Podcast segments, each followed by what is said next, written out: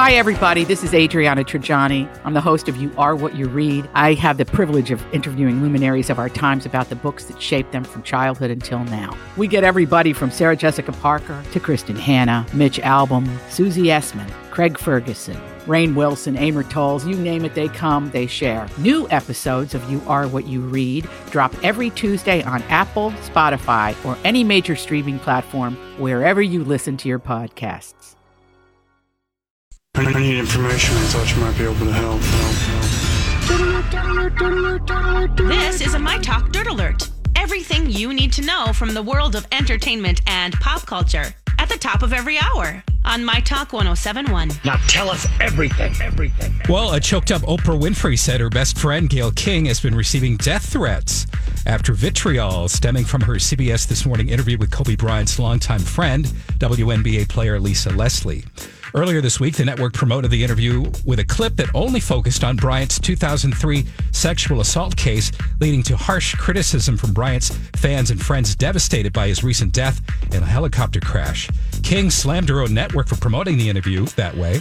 CBS has since released a statement that reads Gayle conducting a thoughtful, she conducted, that is, a thoughtful, wide ranging interview with Lisa Leslie about the legacy of Kobe Bryant. An excerpt was posted that did not reflect the nature and tone of the full interview. We are addressing the internal process that led to this, and changes have already been made. Yeah, we'll be talking about that a little bit later in the show, but clearly uh, this did not go according to plan. Yeah, Gayle didn't show up at work this morning.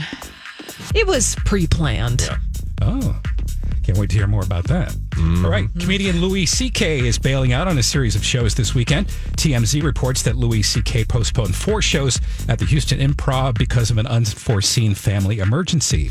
In an email to ticket holders, Houston Improv offered the choice of attending the rescheduled dates in May or they could get a refund.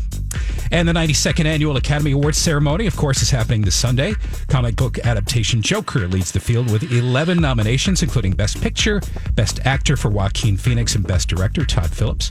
Once Upon a Time in Hollywood, The Irishman and 1917 each received 10 nominations, while Parasite, Marriage Story, Little Women, and Jojo Rabbit have six.